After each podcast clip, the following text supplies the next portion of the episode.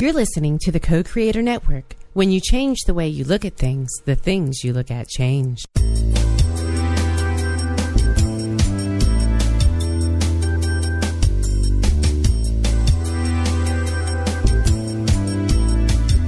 Good afternoon. Welcome to Why Shamanism Now, a practical path to authenticity with your host, Christina Pratt, director of the Last Mask Center for Shamanic Healing. She's talking about how shamanic skills can bring us to physical, emotional, mental, and spiritual well being, especially when nothing else can. Now, here's your host, Christina Pratt. Welcome, everyone, to Why Shamanism Now. This is your host, Christina Pratt, and I'd like to begin here today by calling in the spirits. So I call out first to the ancestors to be with us here today. I call out to those who bring all that is good and true and beautiful in our ancestral lines to us. I call out to those ancestors of the people the ancestors of the plants and the ancestors of the land itself. I call out to the mountains, the mountain ranges, the coasts of the great oceans, the deep, deep flowing rivers, the great lakes and aquifers, all of these ancestral energies that were here, the land before people, and will be here long after. I call out to these ancestors, the many ancestors who have lived well and lived together, and I ask them to gather with us the ancestors of the land, the ancestors of the plants and the animals and the bugs, and the ancestors of the people, to gather around us here today that we might be held well in this um, conversation. So I call out to the ancestors of those who are listening now and those who will to all of you that we must gather round and know that this is a time, a critical time for the human family, and we are one family, and these ancestors are our ancestors. And so I call out to them to be with us here today that we might know on whose shoulders we stand, that we, we might be helped as we go forward, and that we might be able to do precisely what we are here to do as the living, so that all that needs to be here for those who are coming is here, ready, willing, and able for their lives to flourish and to be abundant and to be joyful. We call out to these ancestors to gather around us here today. And from our hearts, we focus in, from our hearts to our bellies, and our bellies down into all the layers of the earth, to the very center of the earth, and take a moment from your heart to offer to the earth gratitude. Gratitude for your life Gratitude for this day, gratitude for the incredible beauty and the great diversity of life, and all the challenges ahead that will make you the person who is able to live your soul's purpose. So we call out to the earth for the wonder of her dreaming and give thanks, for this is what brought life to the face of this planet, and we ask her to help us to be better dreamers. So we give thanks to the energy of the earth and draw this energy up into our bodies, calling into our day, calling into ourselves, calling into these proceedings the energy of place and home and belonging. The energy of grounding and connectedness, the energy of steadfast, the energy to be trustworthy, the energy to be dependent, a place on which we can stand. We call out to these energies and help us to extend from that place of groundedness out to feel our connection within ourself, our connection with others, with the environment, with the spirit world, our connection with all things, and ultimately to feel the oneness of all things and our place in that great oneness. So we call out to earth, to the, to the earth and her wisdom of manifestation that we might know our place in the great design and manifest that through our actions in this day. So we draw the energy of the earth up from our bellies to our hearts, and our hearts to our minds, and our minds we extend out through all the layers of the sky, all the way to the highest power of the universe. And by whatever name you know this energy, name it. See yourself reflected in that image, and that image reflected in yours. Know yourself in this energy and call it down. Call it down through all the layers of the sky, bringing into yourself, bringing into our proceedings, bringing into this day the energy of blessing the energy of protection and belonging, generosity, benevolence, all of these energies that allow us in our life to trust and to reach out and find the mentors, the champions, the guides, and the teachers along the way that help us to do what we have been called to do.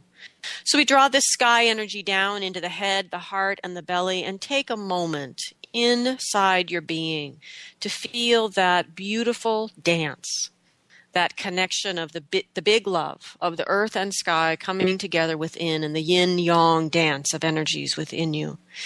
And in this energy, we call out to the spirit of the heart to awaken and be with us here today and open to open to be that amazing crucible that has the ability to hold the fiery passions of our bellies and the crystal clarity of our mind together in such a way that they are able to give birth to that third and most essential energy, the knowing of your soul's true purpose. And may you find in your heart the courage to bring that purpose into manifestation today in some way. And so we give thanks for the presence of the helping spirits around us, the earth below, the sky above, and the heart in the center of it all. And we give thanks to those of you who helped keep the show alive and on the air and in the archives and available to those free anyone who has access to a computer. So it's not completely free, but about as free as it gets.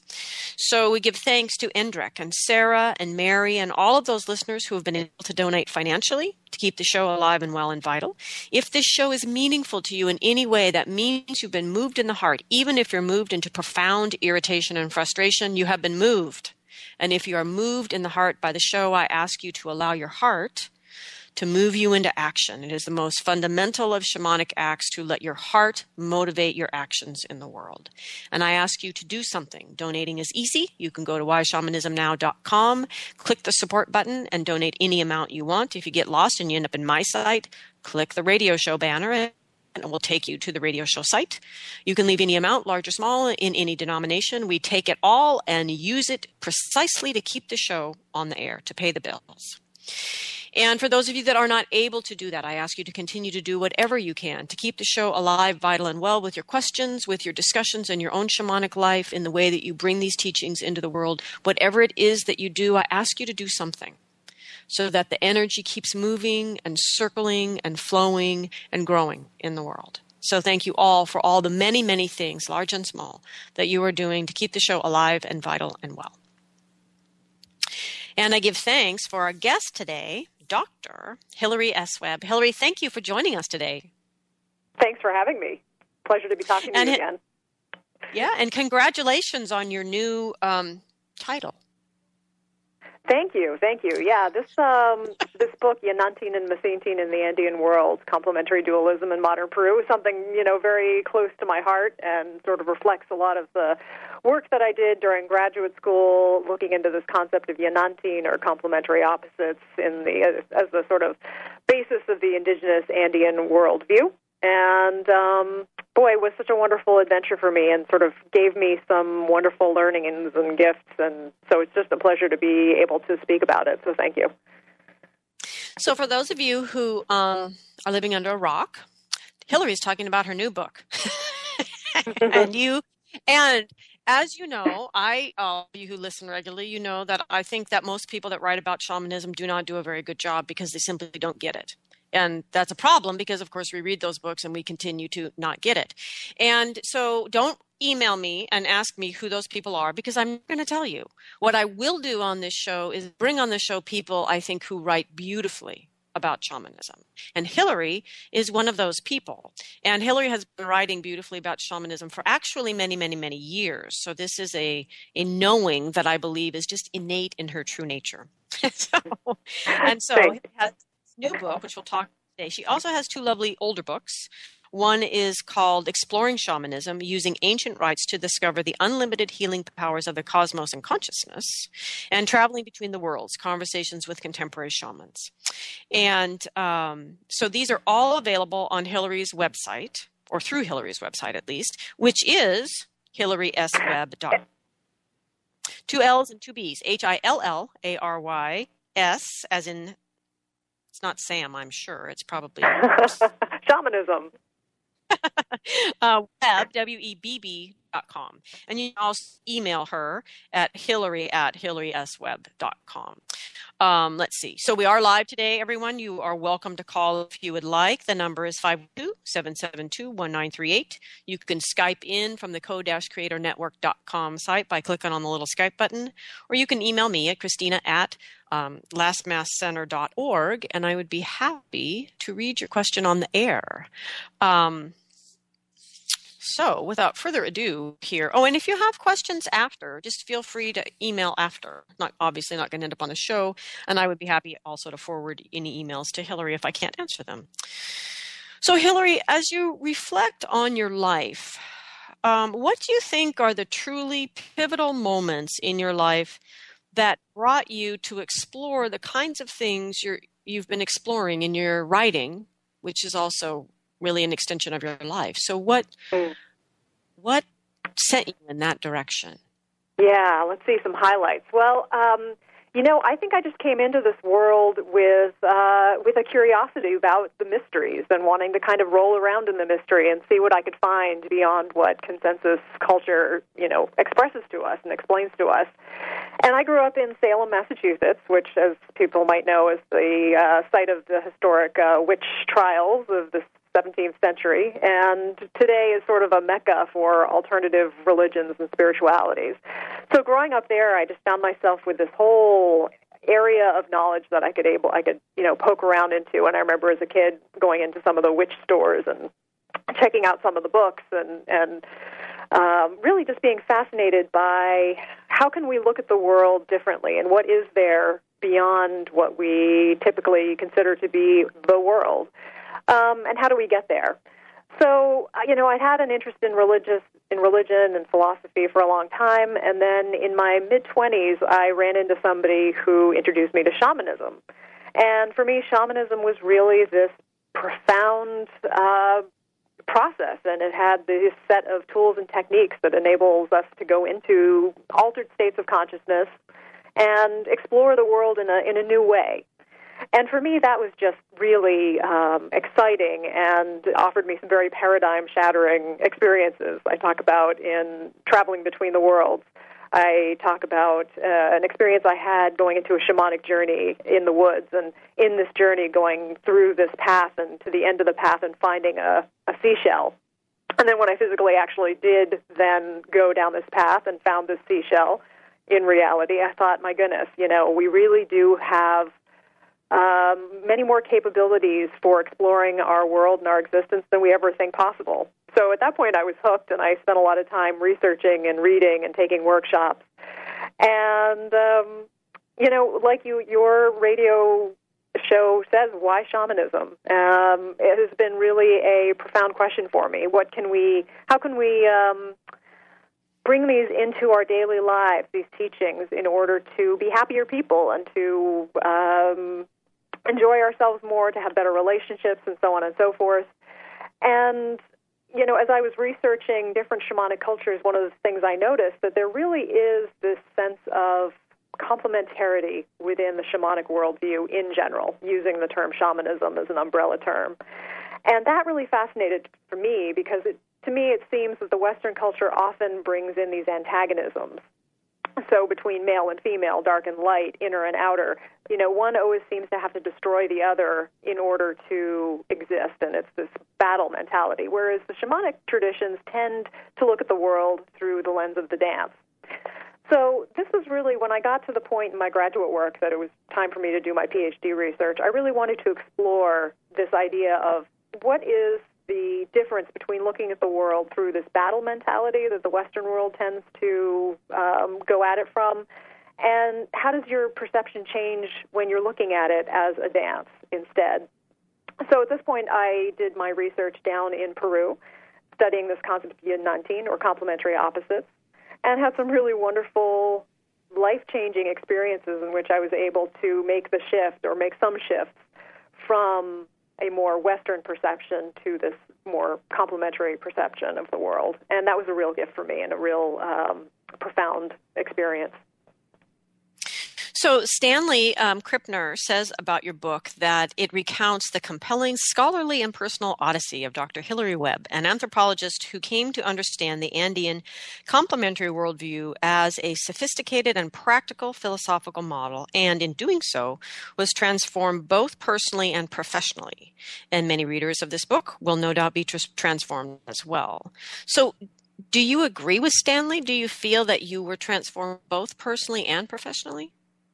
Absolutely. Um, you know, one of the stories I often tell is, you know, when I first started my research, my PhD research down in Peru, you know, despite the fact that I'd had a lot of shamanic practice myself, um, you know, I went in very much in that sort of Western scholarly linear mindset.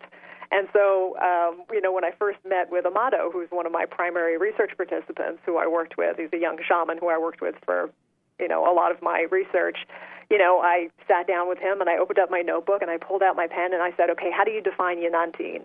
And he kind of smiled at me and he and he said, you know, out of respect, I won't define Yanantin. You need to have an experience of it yourself. May I suggest that you download that information from the cosmos? And so, you know, being in this sort of uh, graduate student mentality where I really felt like, okay, I've got to get some linear facts and figures about uh, this particular cultural phenomenon. I thought, okay, what, what does that even mean? And basically, uh, like I said, he wanted me to have an experience of it. So what happened was that my PhD dissertation moved from being this sort of very straightforward ethnography in which I was going to, you know, outline a series of cultural terms and, you know, be fairly um, academic about it. it. My dissertation ended up being an autoethnography in which I do have those more sort of traditional academic facts and figures, but I also brought in many of the stories of how this personally touched me and changed me both as an academic in the sense of it showed me how we really be having a first person experience of a cultural phenomenon is really a wonderful way into it. I think in a lot of ways the history of anthropology and, and many of the social sciences has been you need to separate yourself from the thing that you study.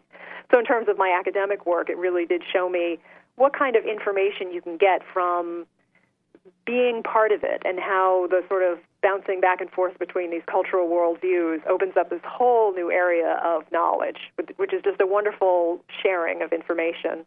And then as a person, you know, the way they explained to me and the way we explored this idea of Yanantin and moving from an antagonistic worldview to a more complementary dance-like worldview, um, you know, it, as a person, we they sort of outlined this model for how this happens. And as a person I brought that back with me to my own culture. And in my daily life I'm able to bring these teachings and live I think in in a uh, much more existentially easeful I don't know if that's a word but um, it has definitely very much benefited my life. And it's so it's definitely hit me in both my daily life and my professional life you know, in the in the beginning of the book, I think technically it's the introduction. You do spend, you know, quite a lot not quite a lot of time. You love in a lovely way. You lay out your argument for why you're choosing to um, step away from the more traditional approach and go into this um, more experiential approach, which sort of means, oh my God, she's going native, you know. um, exactly. But but it also, you know, the other thing about it though is it, is it speaks to. Um, you know, respecting and being being willing to stand up for the idea that there are different ways of knowing and you know that, like you said there's certain things you can know by approaching it in in a more traditional academic anthropo- anthropological perspective but there are other there are things we can't know approaching it that way. And then there there are other things we can only know if we if we um, sort of become one with it basically especially in these realms of the heart and the mind. And you know it's one thing if you were you know doing research on large farm machines. you could probably stay, you know, objective about that. But, you know, so what what did you I mean, are there things in your book you feel that you simply could not have ever been able to share without coming into this more shamanic way of knowing things? Mm. Yeah, I, I think most of the book, I, the book could not have been written in the way that it was, and perhaps not even at all, had I not come into it uh, in an experiential way. Because you know although I do have I, I try to weave the personal and the intellectual together much of it is that prefer- personal journey that I went through. Because for me this this work that they they shared with me these ideas are very important. And I think that through the heart you know and through personal experience is the best way to share it with others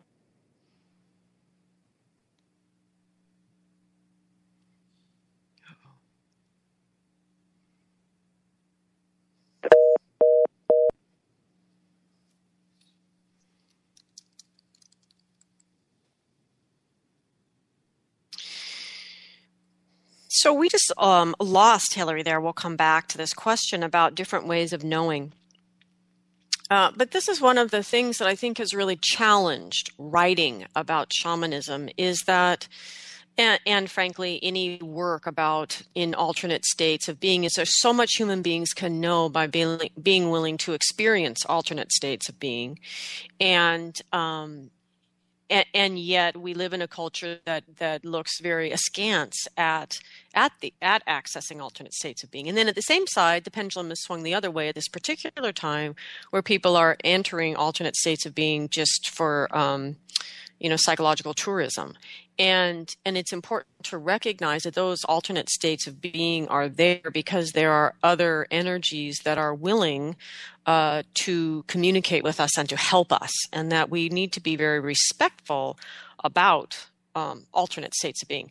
So I think those people that have kind of an innate understanding of that and a respect for that are people who write well about shamanism. Now, the other thing about Hillary, for those of you that have never read any of her books, Hillary simply writes exceptionally well, period. And that is part of the beauty of reading her books is just experiencing um, someone who writes well. Whatever story she's telling, it's told beautifully and gracefully. Um, so that's lovely. But with that, there is the fact that she writes well, but also the fact that she writes well about shamanism. So, um, so Hillary, you're back. Yeah, I am back. I am back. The spirits you have ta- spoken. yes, you're talking about ways of knowing. ways of knowing, indeed. Yeah. So I was talking about, you know, just some of the experiences that I had traveling around with the shamans, because those are really the the folks that kind of. Uh, work with these ideas, these philosophical ideas at a very sort of conscious uh, level. And uh, asking him them basically the things that were important to me in my life, like uh, how male-female romantic relationships work in their in their view, and how you know because in our culture we tend not to have any kind of um, not a lot of training in terms of how do we get our similar yet different energies to kind of mesh and and dance together. Um, so you know that was something that was important to me, and and talking with uh, one of the shaman's grandfathers, who was his main teacher, died during um, our research, and you know seeing his perception of death and laughing and crying together and having this very emotional experience of this dance was really um, the book could not could have been could not have been written without that emotional experience, and you know like you said before, I think there are definitely things that are best studied using a very objective approach. And there are some things that really require this coming together of worlds. And, um, you know, one of the things I find interesting in terms of the indigenous Peruvian worldview is that in Quechua, the, the language, the native language, there are two ways of coming, of saying the word to know. One way is to express, let's say, historical information, information that you've not experienced firsthand, hearsay, um, mythological stories, that kind of thing. So there's the way of knowing that comes secondhand. And then there is another word for to know, and that is uh, a way of expressing things that you have had a firsthand experience with.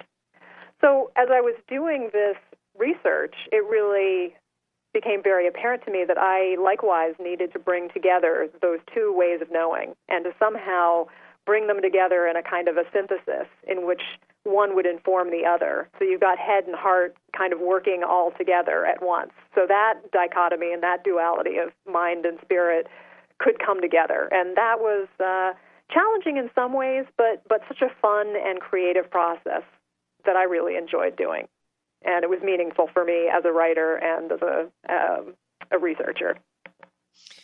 So, um, one of the other things you do really beautifully, I think, in the beginning of the book, um, in the introduction again, is is to frame the this dynamic or this uh, uh, tension between um, neurotic one-sidedness and and and quoting the um, the Times article, "What Makes Us Moral." I mean, you really laid it out very succinctly and very beautifully, and I think that that's really important because everyone feels the way that they think about things is normal. And they don't think about how, most people don't think about how they think about things. you know? yeah, exactly. And and you really laid that out so beautifully I think for, for someone who might never have realized that they do think about dualisms and paradoxes as battles. So I was wondering if you could sort of recreate those, um, you know, that that perspective that and which which has some certain, like you were pointing out, some support in our society that that this is a battle and it's the very human condition that it is this great battle. yeah, yeah. Well, what I'll do, you know, you bring up the Time magazine article and that, in a lot of ways, was sort of a jumping off place for the research that I did because I read this article right before I really got full into my research. And, and it's from um, a 2007 Time magazine issue, and uh, the article is entitled What Makes Us Moral. And here's the passage that really struck me as being very uh, reminiscent and representative of the Western mentality. And it goes like this if the entire human species were, to, were a single individual, that person would long ago have been declared mad. The insanity would not lie in the anger and darkness of the human mind, though it can be a black and raging place indeed. And certainly it wouldn't lie in the transcendent goodness of the mind, one so sublime we fold it into a larger soul. The madness would lie instead in the fact that both of these qualities, the savage and the splendid, can exist in one creature, one person, often in one instant. So, to me, the way I read this art, read this passage is there's this conception um, in the Western mindset that it doesn't really matter what we choose, either the splendid or the savage, as long as we align ourselves thoroughly and completely with one side or the other and do not deviate from that. So it's this choosing. You have to either be splendid or savage, nothing in between, no mix.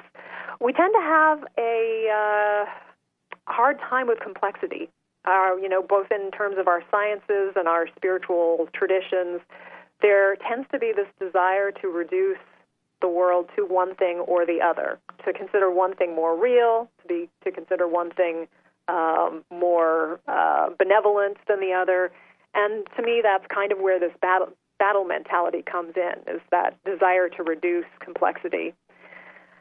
And you know, that was sort of, you know, I lay out a lot in my my book at the very beginning about you know looking at the the history of Western philosophy and kind of how we have ended up in this place, and you know showing we like you said we really there are so many things that we assumptions we make in every second of our day, all of us.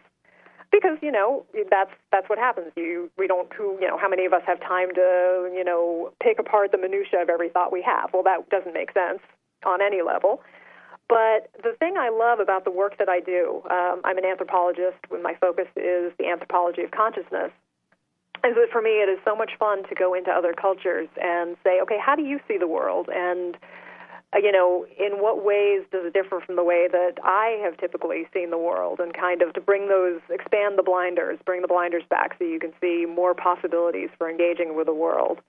And in particular, for me anyway, the, the shamanic cultures are what resonate for me in terms of um, new ways of looking at the world, and both in terms of daily life, spiritual practices. You know, there's there's so many exciting conversations to be had with people from other cultures. But that's that's kind of what gets my juices flowing, and and for me, that's why shamanism. Well, I know that for me, you know, the most subtle place that that shows up, for example, teaching, is I'll I'll say something you know, something, something, something. And then the immediate questions are based on the assumption that whatever the opposite of what I just said is, that I've just said that that was bad. Because mm-hmm. I've actually, you know, I haven't said anything about the other thing. But the assumption is if I'm extolling the virtues of one, then I am by definition then making the other bad. And this is, I think, for me, this really subtle level of this assumption that it's this constant judgment of right and wrong, good and bad, and that's the battle. Absolutely. And you know, I mean that's the thing when you are teaching or writing, sometimes it it's helpful to make sharp distinctions between one thing or the other because in some ways if you explain something it's you want to take it to each to the extreme so you can show the distinctions when really there's so many levels of gray in between there. But I agree, it's very easy to assume that if you're explaining it one way as opposed to another way that you are making a judgment about things. And so part of what you know my work with this book is like okay you know, there are some, there are various levels of distinctions between things, and it's not necessarily a bad or a good thing. Although, you know, I can certainly fall into uh, that mindset too, and I kind of bring myself back and remind myself to look at the gray areas. Um, you know, when I was in Peru, I made a comment to Amado about uh, Western culture and the Western culture's influence on the rest of the world. And I remember saying to him, you know, I, I really want to be part of the solution, not part of the problem. And he looked at me, and I'll never forget that look because it was sort of this look of, of shock. And he said, But you are the solution. And in fact, maybe there's no problem whatsoever to begin with. And for me, it was like, oh, okay, so it's not that the Western mentality is bad and this is good, and so we should be trying to emulate this absolutely and completely um, there's a place for both. And so, what is the the third thing, perhaps, that we can create that brings the best of both worlds together? So, with that, how did they talk? How did they how how did they help you to understand the dance? Hmm. Well, part of it was uh, through the conversations that we had, and me, you know, asking them a lot of questions about things like uh, the dance of male and female, the dance of good and evil, and so on and so forth. But, you know, I referred earlier to um, Amado saying, you know, you need to download load this information from the cosmos. And as we mm-hmm. talked about that more, what he meant uh, in that particular conversation was that he wanted me to go into ceremony with the San Pedro cactus. And the San Pedro cactus is a mescaline cactus that has been used in shamanic ceremonies in the area for thousands of years and it's part of their cultural tradition and it's the way in which you know in part they come to know the world. Is through going into these ceremonies and engaging with this plant spirit. So in the book i go through a whole bunch of um, you know all the mental wrangling that i went into trying to decide was this the best thing for me to do? Did i want to do it? Looking at my own fear uh, which then sort of led into my own cultural fear of the mind. And i kind of go into a whole song and dance about you know how we in the West tend to look at the mind as being very brittle and that we must carefully contain it, otherwise God knows what's going to happen. But I did eventually end up going into ceremony, and it turned out to be a beautiful thing, and really did offer me the opportunity to kind of go into a kind of neutral zone in which I was able to see the world differently, kind of step out of my Western assumptions and have a very profound experience of this idea of Yanantin. And so, in that, um, this this then evolved into what you've referred to as the four steps. Mm-hmm. And would you would you like to share that? Can can you share that with us? You know, in on the radio. this is that going to be work? yeah. Well, I'll I'll um I can go. I can lay out the four steps, and then if you'd like, I could certainly do a little reading from the book. Mm-hmm, mm-hmm. Um, so I've been talking about this idea of yanantin, or complementary opposites. And for me, the term yanantin is what I would call the quote unquote noun. It's the pair, it's male and female, it's inner, outer, it's dark and light. And it doesn't necessarily have to be such strict divisions and such strict polarities, but we just, you know, the way I look at it, yanantin is the noun. And yanantin has a correlate term, which is masintin.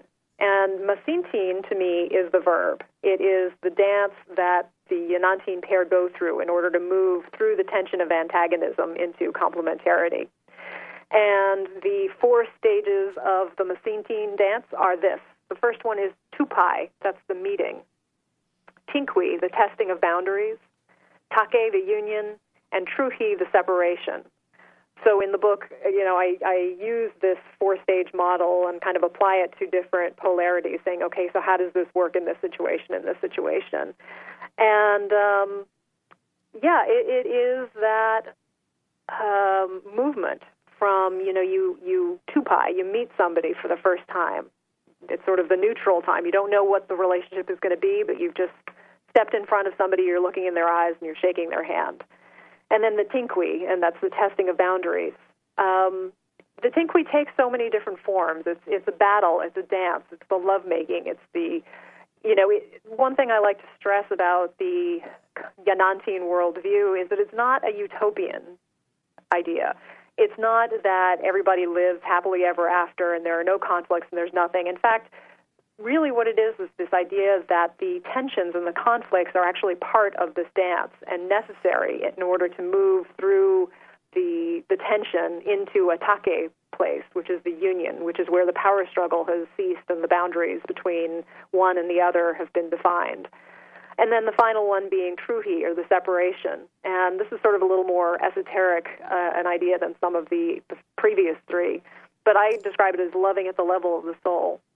Because you have these this pair, this Yanantin pair, and eventually they will be separated. But because they have been through the four stages of the dance, they can never really be separated, even through death or um, moving in different directions. So there's a sense that the Yanantin pair are forevermore you know, together. So I can give you a little idea of my personal experience in the uh, the San Pedro ceremony, and uh, read you a little bit of out of chapter five. And okay, it goes like this. On Friday evening, I arrived at the plaza early to rent a sleeping bag and an inflatable mat from one of the tourist centers lining the square. I felt a slight nervousness, wondering what the evening would hold, although now that I had made up my mind to do it, my nervousness was more excitement than fear. The mind is a funny thing, isn't it? I eventually spotted Amado's car and jogged across the street to meet him and Juan Luis.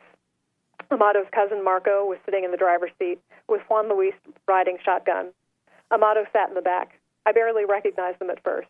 All three of them were dressed in traditional ceremonial costume, brightly colored ponchos and the warm woolen Chullo hats of the Highland Andes. As their heads swung around to greet me, the pom poms hanging down from their Chullos swung in unison. Buenos tardes, princesa, they called out. Juan Luis got out of the car and helped me put my things into the back. I climbed in next to Amado, and the four of us zoomed up the mountain and out of town. Soon we were out of the city and driving through the farmlands of the valley just below Cusco.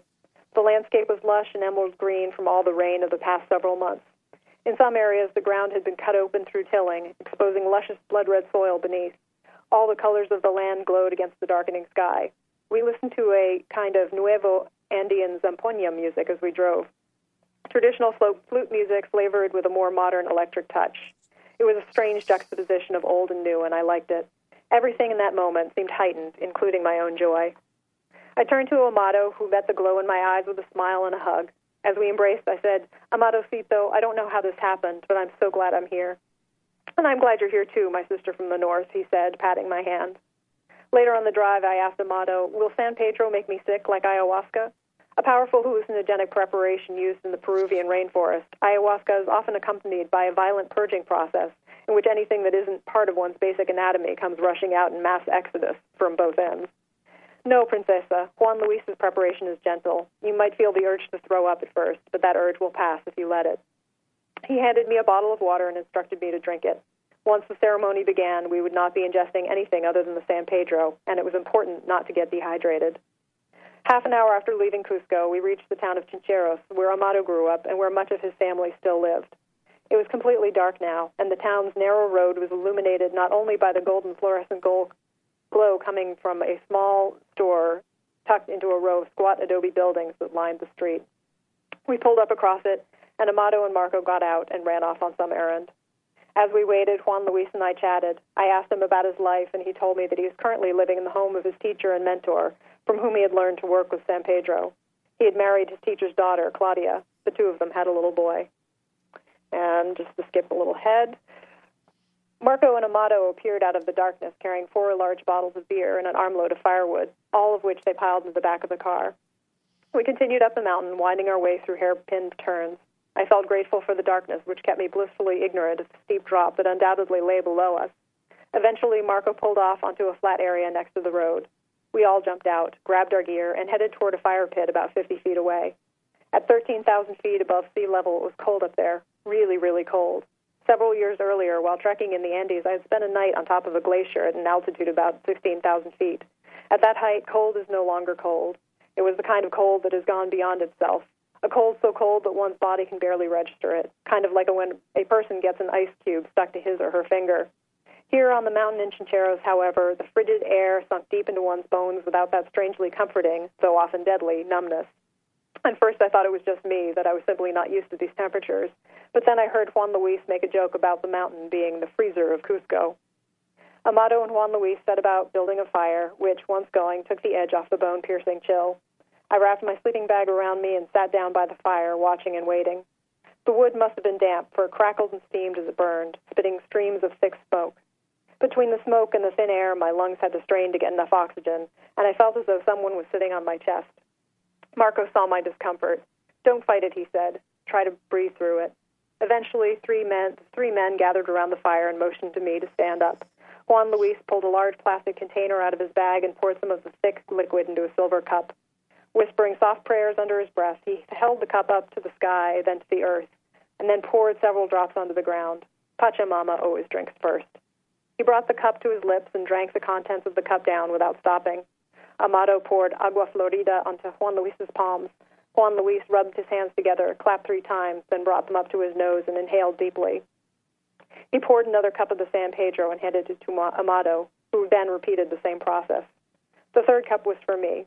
I shivered a little as Juan Luis put it in my hands. The two of us held the cup together for a few moments as Juan Luis spoke traditional prayers. And skipping ahead a little, then he nodded at me, drink. And so I drank. The taste was not as bad as I had imagined it would be. It was bitter, yes, very bitter, but not terrible. He poured the perfume into my hands, and I did as they had done, wincing a little as the sharp alcohol scent of the perfume stung my nasal cavities. Princesa, Amado said in a low voice behind me, this is your Yanantin. And the four of us lay down in our sleeping bag and closed our eyes, waiting for the San Pedro to take effect. Time passed.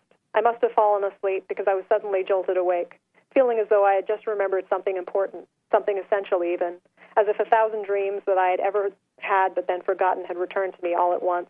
There was a brief moment of awareness, and then it was gone, frustratingly gone.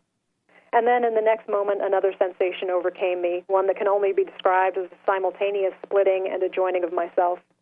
While on the one hand, I was aware of having a very strong sense of emotion, many emotions, in fact, perhaps even all emotions, another part of me felt completely detached, almost clinical. It was as though I could observe my emotions in a completely objective way, while at the same time be fully subjectively saturated with feelings, ecstatic and painful, and everything in between. I heard a rustling as Juan Luis got out of his own sleeping bag and came over to me. Although I hadn't moved or made a sound, he had somehow known I was awake. Later, when I asked him how he had known that I had begun the journey, he responded, San Pedro opens up a connection that is usually unconscious. That connection is always there, but often we are not conscious of it. He knelt down beside me and lowered his face to mine. What feelings are you having, Princesa? What thoughts? I struggled for words, partly for words in Spanish to explain what I was feeling, but mostly for words in any language to try and describe the sensation. Finally, I said, I'm happy and sad all at once, but I also feel nothing. Nothing at all. How can that be? Juan Luis nodded as if pleased. Good, he said, that's good. There are no contradictions. That is the foundation. Everything is complementary. Being sad and being happy are states of mind. It's best to be in the middle, not too hot, not too cold. You have to look for a balance point. It's like when they take your temperature. If you are in the middle, you are fine. Try not to feel too sad or too happy. Seek peace of mind. He poured another cup of the San Pedro and handed it to me, nodding for me to drink. After doing so, I lay back in my sleeping bag, looking up at the colors of the moon. It was exquisite, light pinks and greens and golds all swirling together in a misty haze. How had I never seen this before? The sky itself was nothing less than miraculous, crystal clear like a big dome placed over me. How amazing they were, those streaks of constellations. Had I ever seen so many stars at one time? And then as I watched, the stars began to move, to dance. I closed my eyes, expecting them to be still when I opened them, but even then they continued to hop around the sky like fireflies. I was overjoyed. I felt as though I had been let in on the deepest secret of the cosmos, that the stars move when no one is watching them. And yet, at the same time that I watched them dance, seeing this unfold with my eyes wide open, there was a part of my mind that knew this was not real, that this was an illusion created by the San Pedro, that the stars do not really move. As much as I wanted them to move, as much as I wanted them to be conscious and alive and joyful, another part of me reminded myself that this could not be. But then I would look back up at them again, and they would be moving anyway, despite the insistence of that logical voice. And then I would wonder again if maybe they really do move, don't move, do move, don't move, after all. Which was real? Both seemed real, and while on the one hand I felt euphoric, at the same time I feared that my mind would split in two from the weight of the contradiction. Moving or not moving, real or not real, this tension created in my consciousness by these two opposing thoughts would stand. But then suddenly the two thoughts in their fight for dominance seemed to wear each other out. It was then that I understood. It was both. The stars both move and don't move all at once. In that moment, I accepted fully and completely the stars' movement and non movement as equal realities, without question or doubt, or the need to make one thing or the other. That was it, Yanantin. Captured by the vision, life took on new significance for me. It became clear how much energy and time is wasted trying to determine what was true or untrue, whether we people are wonderful or terrible, splendid or savage, or on a more personal level, whether I myself was lovable or entirely unlovable. These roles that we create for ourselves, the divine and the demonic, at what point do we stop existing as a mixture of both and become one thing or the other? It is when we're in the process of observing ourselves, of self reflecting, of trying to figure out if we are one thing or the other and act accordingly. Yeah, so so that passage kind of highlights for me, you know, some things that we were talking about earlier. Um, this idea that we want to try and reduce ourselves to one thing or the other, to be all good, or decide that we're all bad. Um, for whatever reason, we have a very hard time accepting anything in the middle. And for me, that's the the really profound thing in this work that came for me, and as part of the reason that I'm, you know, the the work now is about bringing it out into my own culture and saying to people, okay, you know, now you've read the book or now you've heard me speak on these particular subjects. What, what is it? That, how does this resonate for you, and how do you see this working in your own life, and and what makes this a difficult process or an easy process? And to me, that's very exciting, and has offered, you know, you know, just getting out there and talking to people about this idea so I'm always amazed at the creativity and uh, the ways in which people are adapting this to their own lives. I, you know, had an environmentalist come up to me and say, okay, you know, so I get now that you know we can't the two sides of the issue are never you can't convert one to the other. But what is it that the two sides want that's the same? And in what ways can we create some sort of third option that reconciles the animosity between the two of us um, or having a somebody from the UK call me up and say, you know, I'd really like to apply these ideas to leadership. How can we do that? So, um, you know, that's where I'm at these days. Is really having gone through this work myself, having gone through a real personal process, is sort of bringing to my own culture and saying, you know, where should we go with this? You know, should we go somewhere with this, and if so, where? Well, it's interesting. Listening, I'm, I'm thinking, for example, of my clients and students, basically, because um, mo- for mo- for the most part, people um, are in one and want four. but the first stumbling block I see with a lot of contemporary people is that they don't even have boundaries, so they can't even be tested so mm. they can't even move into that second phase and then and then should they get to there people are so either conflict resistant or or excessively into conflict that that there isn't it isn't a dynamic there isn't a dynamic tension there's no tension and mm. you know and so i can really see how people can sit there and in their dreaming in their heart want to get to this it's like they know it exists where they could be in this oneness. But the steps the dang steps you know? But, you know i can really see how there's there's um part of it is in ignorance around energy and boundaries but part of it is also just um all of these cultural ideas that um uh break apart the very way that people can naturally come to these steps Absolutely. Yeah, I mean, a lot of this easier said than done. And, you know, the other thing, you know, when I'm talking to people about these and, and when they find them, their resistance is coming up in some ways and kind of, as you said, in their heart wanting to get there, but just sort of not quite being able to do so. You know, I, I believe, and from what I've experienced, everybody is able to access and move through these four steps in some area of their lives. And, you know, I think mm-hmm. it's just, you know, adding to the complexity for me, moving through these steps is going to be easier here and harder here and so so here and I'm going to have an easier, you know. So what I'll often do is say, okay, well let's, you know, look at your life and where do you feel like you feel very comfortable with the tension and and you find it a creative process and sometimes that's they can find it in their work life but not in their romantic life or vice versa. So typically I think a lot of people have a way in. It just not may not be it may have to come in the side door, if you know what I mean. Mm-hmm. Mm-hmm. Yeah. Mm-hmm. And that's a, a basic um, kind of a basic principle I think that people can take, and it surprises me how often people don't do that. It's like they they don't apply the lessons in that aspect of their life where they're really good to the aspects of their life where they're not so not so masterful.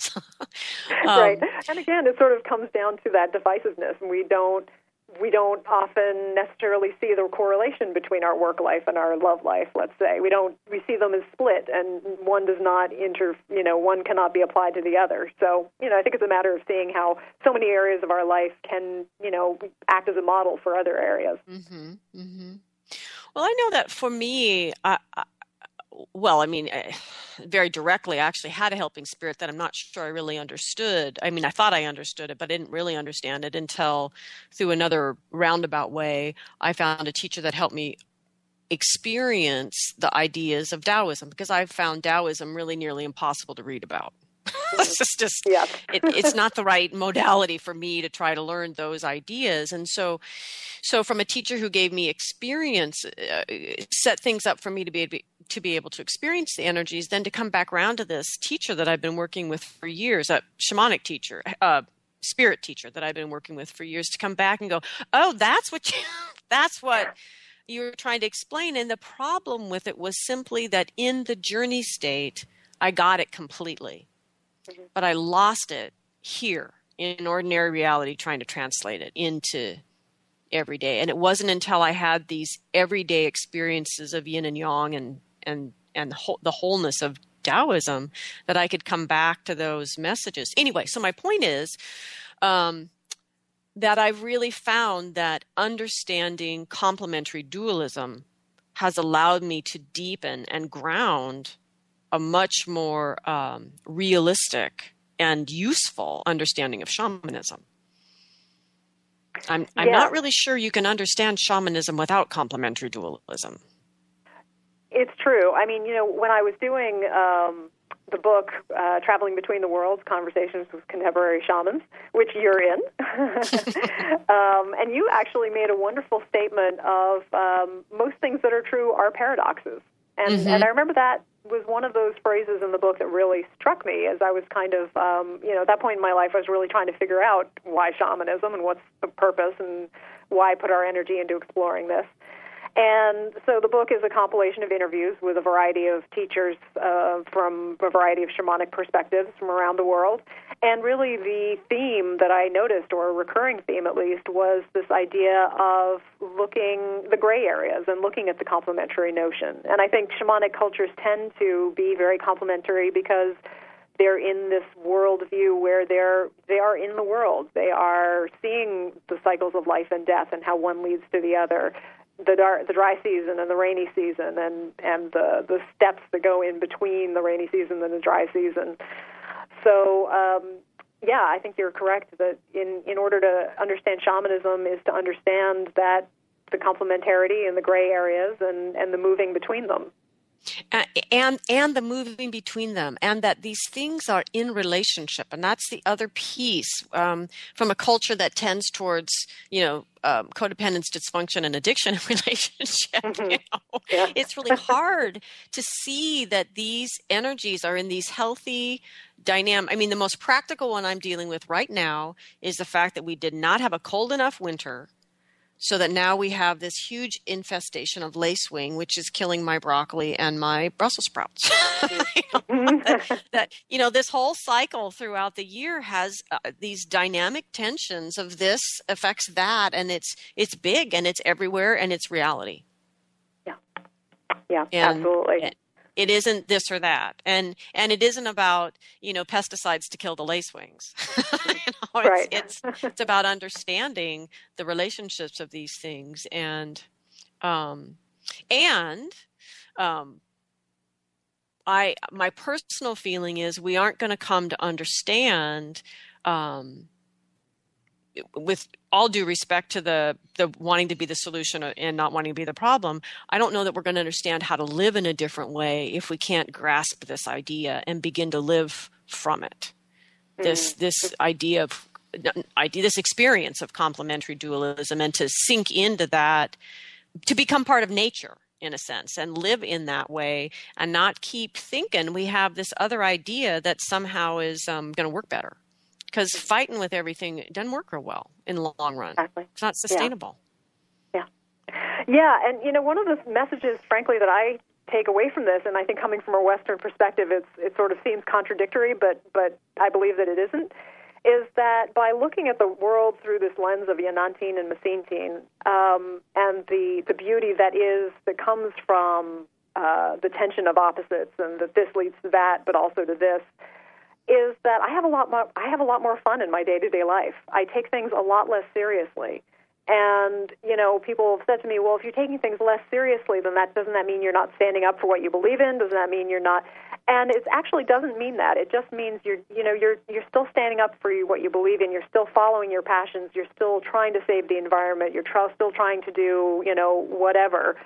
Um, but you do it from a place of more serenity and joy and calmness, and with a recognition that um, everything has its quote unquote positive and negative and trying to dance with those two things for the the you know for the greatest good that you can and bringing mm-hmm. joy. and I really do believe that that joy is so healing both for the self and for the outside world. I mean, I I probably could argue that a lot of the environmental crisis that we see or this and that uh, does come from this battle mentality where we are trying to, you know, it's me, me, and more me because if it's not me, me, me, then it's you, you, you, and then I'm gone, and, and everybody's trying to uphold their own um, way of living because they feel like they'll die if they don't. So this joy to me is is kind of in some ways uh, I won't go so far as say answer with capital A, but it's an answer with a, a lowercase a of um, you know, just mm-hmm. uh, letting things be as they are, and yet still part of your soul's purpose is how things are. If that makes sense. And again, mm-hmm. it sounds kind of contradictory. Um, but some of the best times that I had working in Peru was when we just totally got silly and started to laugh. And mm-hmm. I know there's a part where um, is talking about the death of his grandfather, and he starts to cry in it, and you know we cry together, and then at the end we just burst into laughter, and it's this idea of okay, joy and laughter sort of eases that tension. It's what helps you move out of that battle phase into the dance and be in the dance yes and and as your teacher said it, it's not so much about problems and solutions because if we understand that it's the dream coming into manifestation we're always part of the reality coming you know we're dreaming we're, we're dreamers dreaming and we're also what gets dreamt and it's so it's so this whole idea that there's some problem i have to solve it's not that it's that i need to live what my heart is dreaming mm-hmm. and Absolutely. and be in that joy yeah. Yeah. Yeah. Yeah. and joy opens the heart, and I, I agree. I think that the heart is the place where our soul's purpose, our greatest um, power within the world. To you know, part of part of this Yanantin process, I think, for the people in the Andes is that when you come into balance with your Yanantin is when you can be the most beneficial of use um, of service to your community.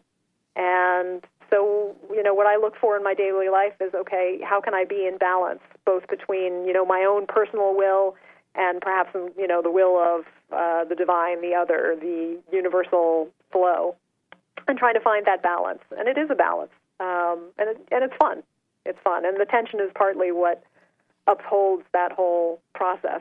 I, you know, one of the um, metaphors I often use is you watch two people doing a tango dance and how beautiful that is and how they start each one starts from one end of the, the dance floor and they come together and there's this um, tension in which you know you don't know if they're going to slap each other or if they're going to start you know kissing each other and and without that tension the dance just doesn't exist and the beauty of it doesn't exist. So enjoying that tension as as um, an artistic process is kind of exciting when you start looking at it through that lens well, Hillary, thank you so much for joining us here today. It's been a pleasure. Thanks so much for having me. And thank you for writing the book and for having all the experiences. And thanks to your teachers, and thanks to the San Pedro Cactus as a teacher, and and the stars for dancing and not dancing, and and for all that um, ha- allowed you to give us this gift of this this beautiful book. And for those of you that want to go buy it immediately, if you have not already, you can go to hillaryswebb.com. Um, thank you, everyone, for listening. We give thanks to the spirit of the earth below, the sky above, the ancestors gathered round, and the heart that connects it all. Thank you, everyone. Have a great week.